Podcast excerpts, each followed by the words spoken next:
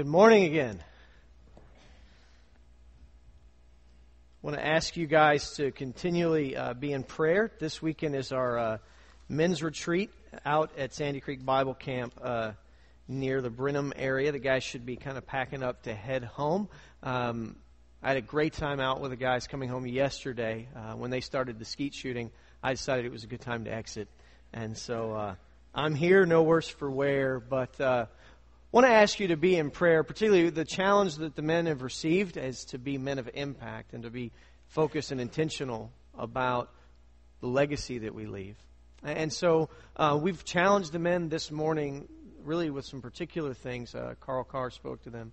And so if your husband is there, I want to really ask you, ladies, to be in prayer for him and to be receptive as he may come home with a commitment to respond faithfully to God and do some things a little different. And so I want to just encourage you with that uh, before we get started.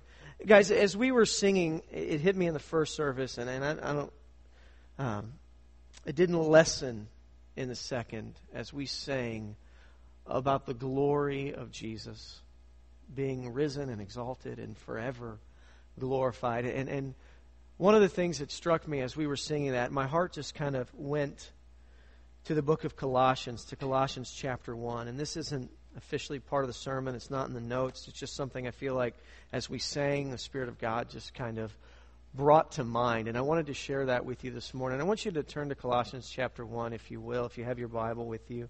We're going to just read a section. And here's what I want to challenge you with. Churches like ours, kind of from our little corner of the Christian tradition, have a tendency to do something, and a lot of times it's very helpful we have a tendency to take the Bible and to open it and, and to study it with rigor. Um, we, we check the cross references and figure out what it means, and we dissect it and sort through it. And that's really helpful a lot of the time. It gives us greater clarity as to what the Lord's commands are. It gives us greater insight, and it helps us develop sound doctrine and understand right teaching, but sometimes there's a, there are moments that it doesn't serve us. There are moments that, that sometimes we just we just need to read God's word and let them wash over us and soak that in. And, and I imagine what it might have been like as, as the first hearers of what we're about to read in Colossians heard it. This is a letter from Paul to the church. I imagine that the letter came. Uh, we have a sense of, of who carried it a man named Onesimus probably brought the letter, delivered it by hand to the leaders of the church. And, and quickly, kind of through the grapevine, the, the, story then got spread that we had a word from Paul, that, that our apostle had sent us a message from God. And, and so, probably that night, they all gathered in a living room with some candles to hear from God. And, and they just opened this scroll letter and read it. And the people just heard God's word. I'm sure later on they started to dig into it to figure out exactly what, what God wanted them to do. But at that moment, they just kind of let it come. And that's what I want you to do this morning. I want to challenge you just to listen to these words from Colossians 1 and not ask any questions of it. Not try to answer it or figure it out for the moment, just to let it just wash over you and just enjoy it. So, Colossians chapter 1, verse 15. We're going to jump into similar text and we'll answer and ask questions. But right now, can we just, just let this come? In verse 15, speaking of the preeminence of Jesus, says, He is the image of the invisible God, the firstborn of all creation. For by him all things were created in heaven and on earth, visible and invisible, whether thrones or dominions or rulers or authorities. All things were created through him and for him. And he is before all things, and in him all things hold together. And he is the head of the body the church. He's the beginning, the firstborn from the dead, that in everything he might be preeminent. For in him all the fullness of God was pleased to dwell, and through him to reconcile to himself all things, whether on earth or in heaven, making peace by the blood of his cross. And you, who were once alienated, and hostile in mind, doing evil deeds, he is now reconciled in his body of flesh by his death, in order to present you holy and blameless and above reproach before him. And I want you to just let that settle. that Jesus is the very Son of God, the exact representation of his image. It says the fullness of God dwelled in him in bodily form, and he went to the cross for us. And he died on a cruel cross for our sin in our place, and he rose again, the firstborn of many who will come and enjoy the glory of God. And that's what Jesus has done for us. So, so we're going to we're going to dig in to the book of Hebrews today. We're going to read a, what I consider to be a parallel passage and, and dig into the glory of Jesus and ask and answer some questions. But, but as we do that, I want kind of the disposition of our hearts as we approach Scripture is simply to enjoy what we're about to hear and to celebrate it. Let's pray, and then, and we'll jump into Hebrews this morning. Father God, we thank you for your goodness to us through Jesus. We thank you Lord, we thank you that your Son, who created all things, who is the rightful heir of all glory, power, and authority, that he took on flesh for us and he died in our place. We thank you that he loves us with an unfathomable love. We thank you that because of your power, he rose again and gave us hope for victory over sin and death and the joy of eternity with you.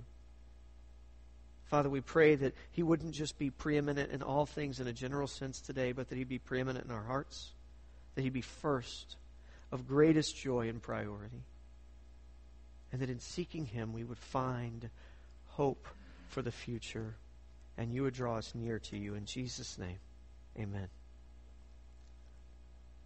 So last week we started our series, Jesus is Better, and we started in Hebrews chapter 1. We just looked at the first four verses. And in that, we saw something important. We saw something unique about how communication works. That, that ultimately, when you communicate something to someone, you have to consider who they are. It's what we call audience adaptation in communication studies. You want to say something to someone, you have to think about what their experiences are, what they understand to be true, where they begin, so that we can start and then go from there. And you're going to see the uniqueness of the audience as you read the book of Hebrews even today. Because this is written to a Jewish audience, people who knew their Old Testaments. And so when what we read today, Paul goes through this Old Testament quotathon for a section, talking about the power and preeminence of Jesus. Beyond simply a question of, of how we communicate, is the channel that we communicate through. You see, in many ways, the form or the media dictates the message and how it's received. Some of the young couples in our church know what it's like to get to call your mom and dad and tell them, we're having a baby. And that's exciting news, and they've just heard that, and, and there's a celebration. And so, in one sense, to communicate to mom and dad, we're having a baby, is cause for great joy. But when mom and dad discover that their children are expecting over Facebook, now what was cause for celebration is now an offense. The message is the same. The format, the media is different, and because of that, it's received differently. Now, this is more than just something simple about a message. There's also the understanding that the messenger is important who it is that communicates on our behalf is incredibly important if someone else carries a message for us. If today any one of us were made president, we would have to make some decisions around foreign policy. One of the most important ones is choosing who your ambassadors will be. Because they speak for you. They don't just deliver a message, they communicate more than the words. People who study communication estimate that 80% of communication is nonverbal. It's also estimated that 70% of statistics are made up. So, um, I don't know how you would quantify that. I would tell you this that there's a whole lot of communication that goes beyond the words that we say. It can be facial expressions, hand gestures, nonverbal cues, even spacing and commas and pauses. So I could say, wow, that was great. Or I could say, wow, that was great. And those mean different things and they're received differently. Because more than just the words is the way that they're said and by whom they are sent.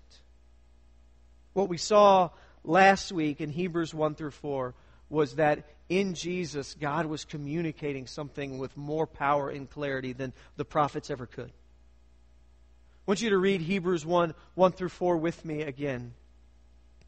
He says, Long ago, at many times and in many ways, God spoke to our fathers by the prophets. But in these last days, He has spoken to us by His Son, whom He appointed the heir of all things, and through Him, through whom also He created the world. He is the radiance of the glory of God, the exact imprint of His nature, and He upholds the universe by the word of His power. After making purification for sins, he sat down at the right hand of the majesty on high, having become as much superior to the angels as the name that he inherited is more excellent than theirs.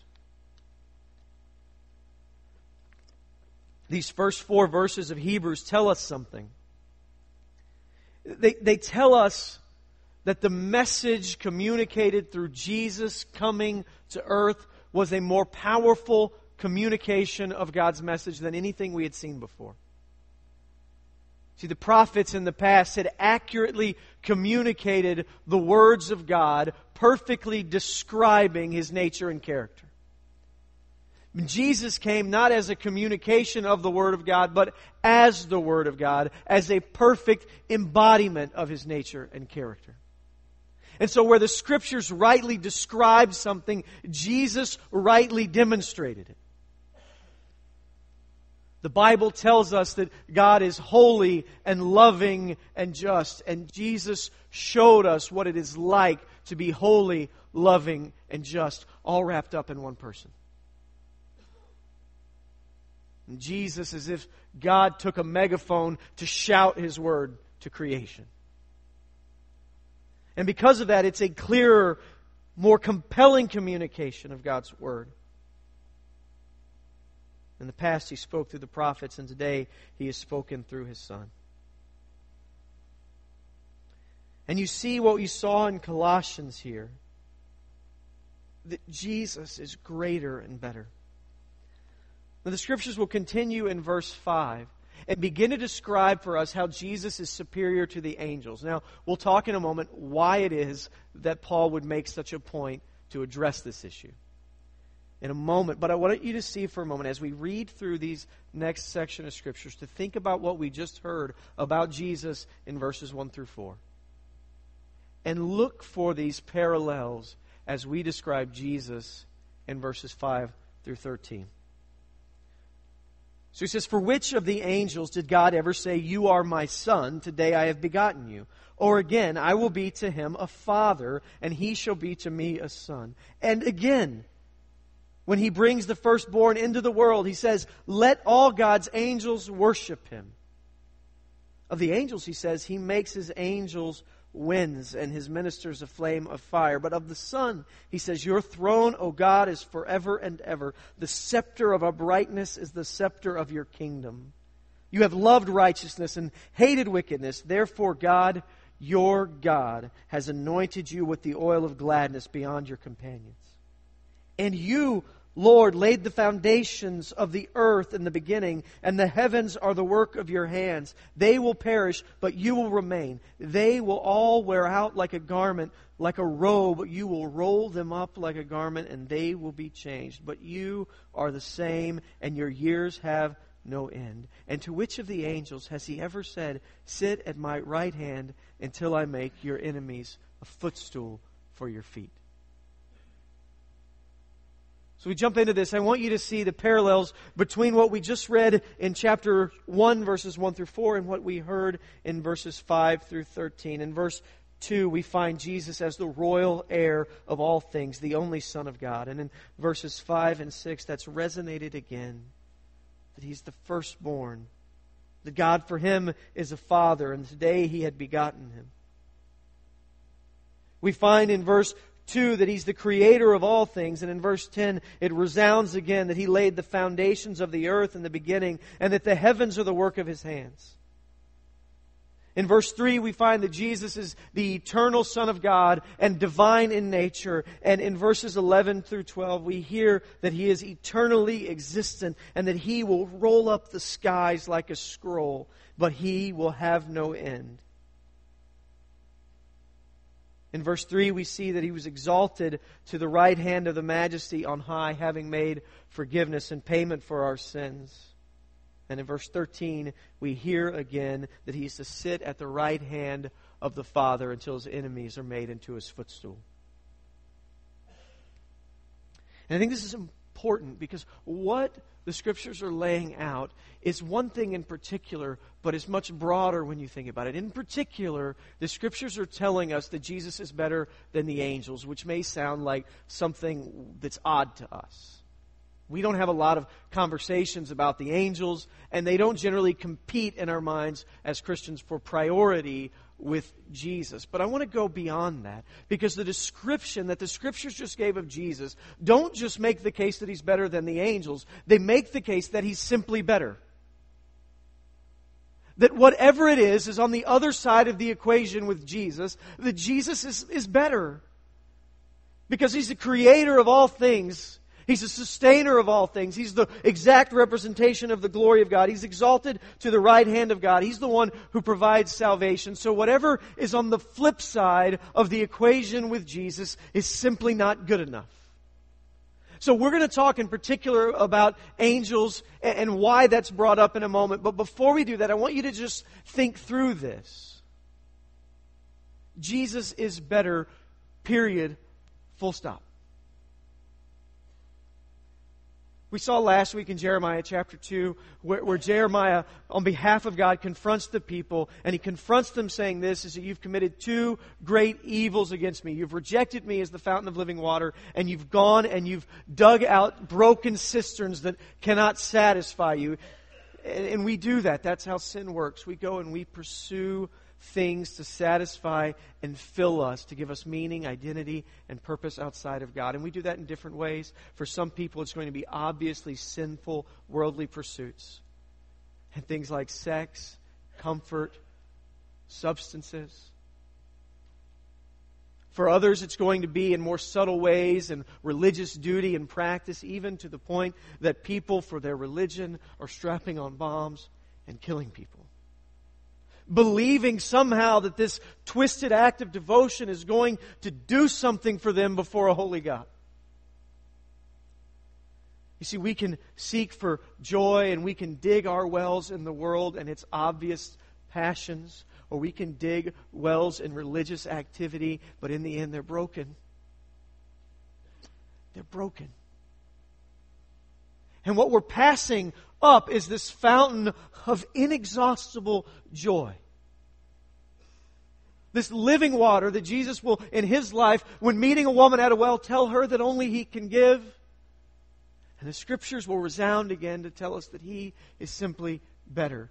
Jesus is better than any pleasure that com- or comfort we can get from this world and any joy or sense of self righteousness we can get from religion. Jesus is better than religious devotion. He's better than sexual enjoyment. Jesus is better than bacon. Jesus simply better. So we've got to begin from that proposition and move then into the discussion why is Jesus better than the angels and why does that matter? Well, verse 14 tells us a little bit about why Jesus is better than the angels. He says, Of the angels, are they not all ministering spirits sent out to serve for the sake of those who are to inherit salvation? We don't really know a lot about angels, to be fair. There's a lot of ideas that float around. Truthfully, the Bible just doesn't give us a whole lot of data that we can put together, but we know a few things. We know obviously here that they are servants, that they are spirits who serve and minister on behalf of God to the benefit of those who are to receive salvation. What do we know beyond that? Well, I, I can tell you what we don't know, or what we know to not be true. Sometimes that's easier than saying what we know to be true. We know for sure that the popular depictions of angels are inaccurate biblically. We know for certain. And there's kind of two popular depictions of angels. The, first is um, a really chubby baby with very small wings. That's one. I've always been surprised at the ratio of wing to baby size, by the way. It appears to me that those are not substantial enough to lift that chubby baby. The other one that comes out at Christmas time, he may be in your attic right now, or she, probably more appropriately, looks like a, a quite attractive Scandinavian woman. And we put her on the top of our tree, and she has lights in her hair.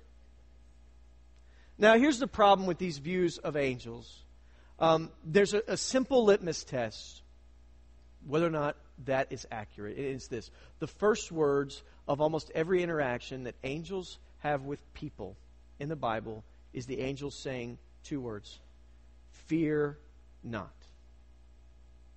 Almost every interaction that an angel has with people begins with the angel assuring them that it's okay and they shouldn't be afraid. Now, I want you to understand why that is. Angels repeatedly tell people, fear not when they meet them, because angels are scary. That's why people are afraid when they meet them. That doesn't mean they look ghoulish. It just means that their power, authority, and, and there's something about them that says, I should be afraid. What we know from the scripture about angels is that they are warriors at times and that they are messengers for God. The, the Greek word angel literally means messenger. So they deliver messages from God, and what we find here in verse 14 is that the message that they deliver is to serve those who are to inherit salvation. Now, the question, why would the scriptures go to great length and quote like seven Old Testament passages to prove that Jesus is better than the angels? Why are we having this conversation? Chapter 2, verses 1 through 4 does a good job of answering that for us. It says, Therefore, we must pay clo- much closer attention to what we have heard, lest we drift away from it. For since the message declared by angels proved to be reliable, and every transgression or disobedience received a just retribution, how shall we escape if we neglect such a great salvation? It was declared at first by the Lord, and it was attested to us by those who heard, while God also bore witness with signs and wonders and various miracles, and by gifts of the Holy Spirit distributed according to his will. So, why are we having this conversation about the angels and Jesus being supreme to them. I tell you, the first is, is this, and it's kind of obvious and maybe a little odd to us, is that some people were apparently making too much of the angels in their minds about how things worked with God, how prayers were answered, how God moved in their lives. They had put angels at a place of prominence that they didn't deserve to be. And sometimes we'll see this. Uh, we'll, people will pray to Michael the archangel at times, and they'll ask him for help. Um, the problem with that is that because of the work of God and the power of the Spirit in us, we have a direct line before the throne of God. So, like when, when I call the customer service department, well, first, I'm not calling the 800 number if the CEO is my father. So, I don't want to talk to somebody less than the person I have direct access to. In 1 Timothy chapter 2 verse 5 the Bible tells us there is one God and there is one mediator between God and men the man Christ Jesus. We don't pray to angels or saints or anyone else to ask them for favor. We go straight to Jesus, the one who has all power and authority, because he's delighted to hear our prayer. And by the work of Jesus and the power of Spirit, we can enter the throne of the Father with confidence. We don't need to ask lesser people for favors. I think that's a bit of a side issue, though. I think the primary issue that we're seeing is that in describing the authority and priority of the messenger, he's elevating the message that was sent. So if we send a, a, message that is of very little meaning or significance, we, it doesn't really matter who delivers it. But the most important messages, the most significant messages, we deliver in person. And what we see here in Hebrews chapter 2 is the gospel message being elevated, that its importance being magnified. And you find that in this phrase, so we must pay closer attention here. That, that if God proved to be reliable when speaking through angels, through a mediator, how much more should we trust His Word when He speaks to us directly through His Son?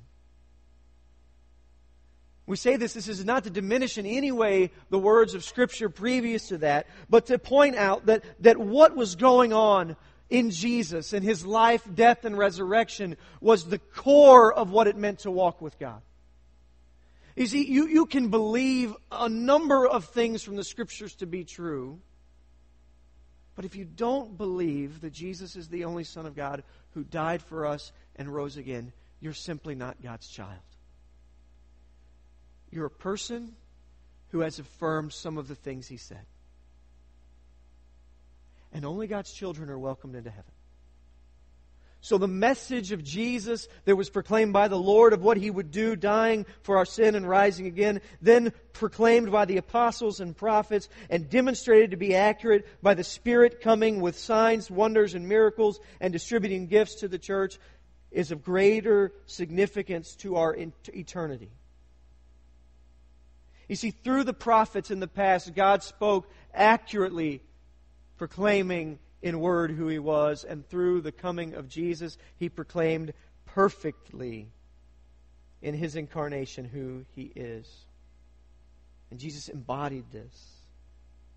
And so, what is happening here is we talk about the angels being less than Jesus. We're talking about the message being more significant. And, and our des- demand from God to adhere to it, to listen and obey, being greater. Jesus tells a parable that I believe is very much connected here in Matthew chapter 21. In Matthew 21, Jesus tells a story of a man who was a landowner and master who gave a vineyard to some men and lent it to them and went to a faraway land. Jesus begins telling the story in verse 33. He says, Hear another parable. There was a master of a house who planted a vineyard and put a fence around it and dug a winepress in it and built a tower and leased it to tenants and went into another country. And when the season for fruit drew near, he sent his servants to the tenants to get his fruit. And the tenants took his servants and beat one and killed another and stoned another. And again he sent other servants, more than the first. And they did the same thing to them. Finally, he sent his son to them, saying, They will respect my son. But when the tenants saw the son, they said to themselves, This is the heir. Come, let us kill him and have his inheritance. And they took him and threw him out of the vineyard and killed him. When, therefore, the owner of the vineyard comes, what will he do to these tenants? That's the question. And the crowd immediately responds with this, and they said to him, He will put those wretches to a miserable death and let out the vineyard to other tenants who will give the fruits in their season. Here's a story. Jesus says this wealthy man created this wonderful vineyard. It was fully prepared, and had a wall and a tower to defend it and he allowed some men to work it. With the expectation that they would give an accounting for their labors and that they would respond thanking him and providing fruit for allowing them to work the vineyard and profit from it. And so when the time for harvest came, he, he sent a messenger to speak on behalf of him and to, to receive what he was owed, and they killed them. They beat them.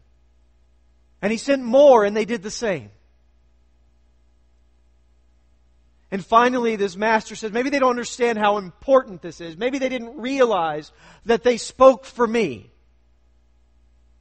So he sends his only son. And desiring to seize the blessing for themselves, these men killed this only son. And everyone who hears the story knows what the master will do. He'll come and he'll show them no mercy because they have rejected his son. I want you to keep that in mind. I want you to think through what we just read in Hebrews. He says, If the message that was mediated by angels that the prophets spoke to us proved to be reliable. And if God demanded an account for that message being responded to, we should pay especially close attention to what His Son has said and what His Son has done. How dare we neglect so great a salvation? And before we begin to think that God is somehow harsh in this story, I want you to think through that, that He's offered salvation, that He's sent His Son to die for us, and that He's raised Him to life, that God has done all that He could do to prove that He is kind and gentle. But if we neglect the work of His Son, the simple fact is there will be no mercy. And that at the end of this life, if we have not responded in faith, to Jesus Christ, the only Son of God, we are hopeless. We will share the fate of the men who lent that vineyard from the Master, and we will suffer because of our sin. But that will be our choice. It will be our choice to have neglected so great a salvation. So here's what we have in front of us we have the reality that God died for us. His Son came and endured the death that we deserved, paying the penalty for our sin. With the, the, demand that we respond in faith to Him, that we believe Him, that we trust Him.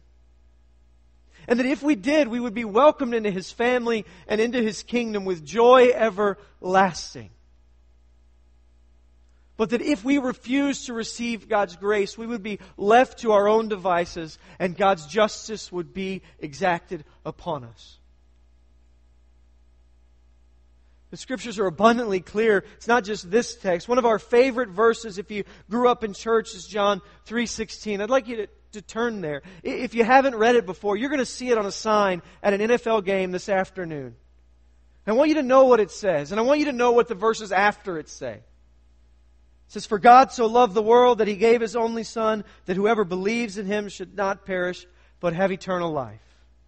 For God did not send his Son into the world to condemn the world, but in order that the world might be saved through him.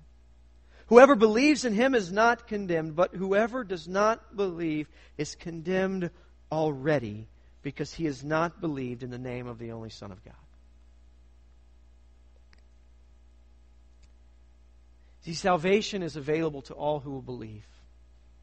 All who will turn from their sin and turn towards Jesus, desiring to be forgiven and redeemed and to walk with God, that that is available to any who will trust Him. But there is a moment when the time runs out.